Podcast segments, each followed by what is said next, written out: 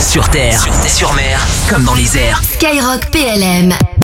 Ce week-end et notamment ce dimanche, c'est la Sainte Barbe, donc le saint patron de tous ceux qui manient le feu et les explosifs. Tout comme leurs autres frères d'armes, les sapeurs du génie s'inscrivent également dans cette tradition et on est en liaison avec l'école du génie d'Angers et en particulier avec le lieutenant-colonel Jean-Luc qui est officier tradition et qui nous rappelle qui est Sainte Barbe.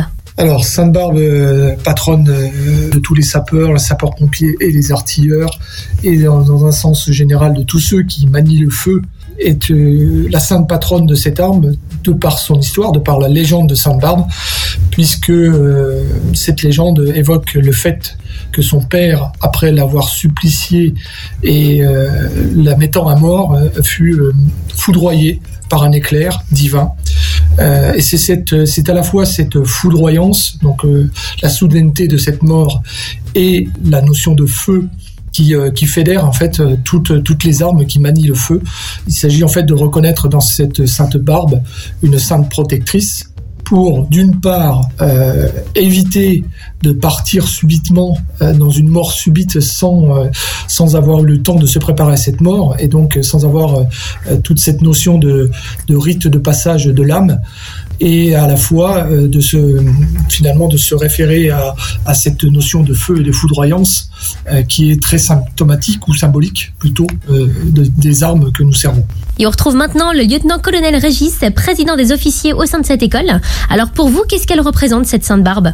Bon, la Sainte Barbe, pour moi, c'est une patronne de- des sapeurs, mais depuis mon engagement, depuis donc euh, plusieurs années, on va dire des quelques dizaines d'années, euh, j'étais artilleur et puis sapeur, et donc j'ai toujours eu la même patronne.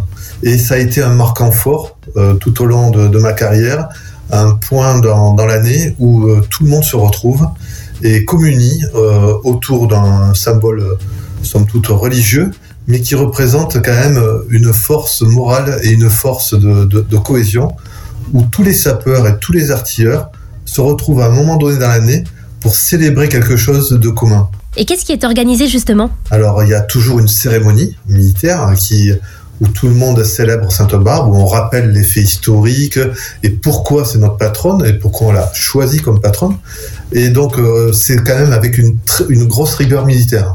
Ensuite, il y a aussi euh, les Jeux de Sainte-Barbe. C'est l'occasion de faire des activités euh, souvent physiques quand même, mais dans une humeur euh, souvent euh, plus que joviale, des, petits jeux dérivatifs, euh, souvent axés sur l'humour et la cohésion, mais surtout où la tricherie est importante.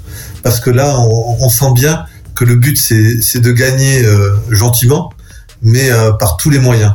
Et donc, ça donne l'occasion de, de, de, de beaucoup d'imagination pour contourner la règle et essayer d'obtenir le, sur le maximum de points et la coupe, qui est non pas une victoire, mais c'est surtout un état d'esprit. Donc, on se retrouve autour de, des mêmes euh, euh, des mêmes travers où on, on fait quand même quand même des choses un petit peu rigolotes et où les, les gens participent de bon cœur, où les chefs euh, sont, sont mélangés avec euh, le soldat.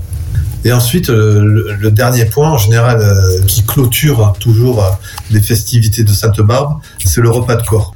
Où là, tout le monde est, se réunit autour d'un repas, mais se réunit au- autour de chants, autour de, de sketchs. En général, on, fait des sketchs.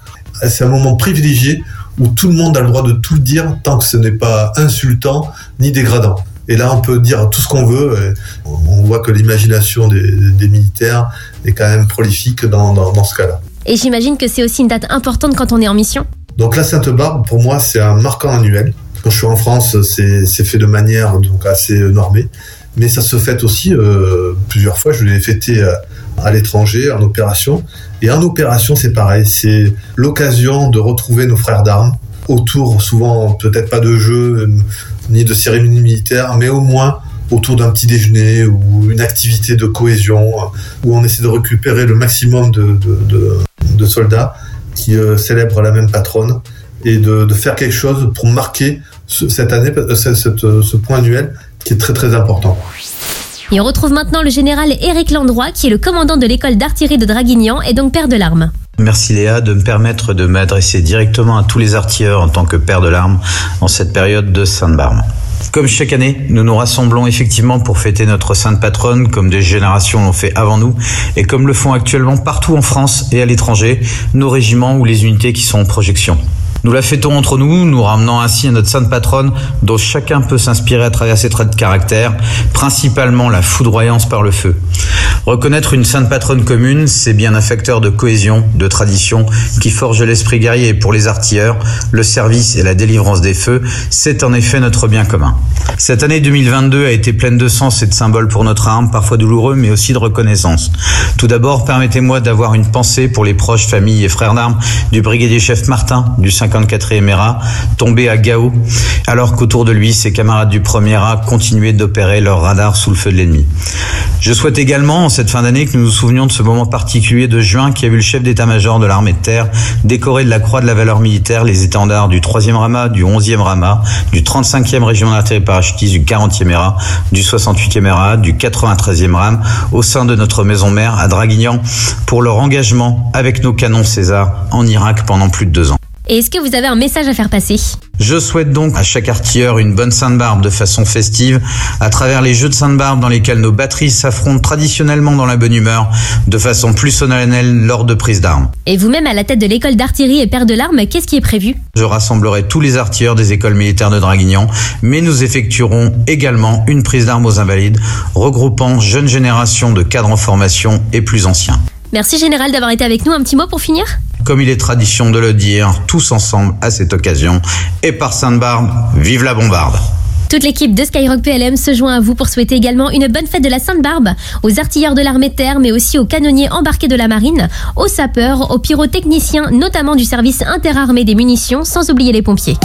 Jusqu'à 21h, les dédicaces, les dédicaces Skyrock PLM.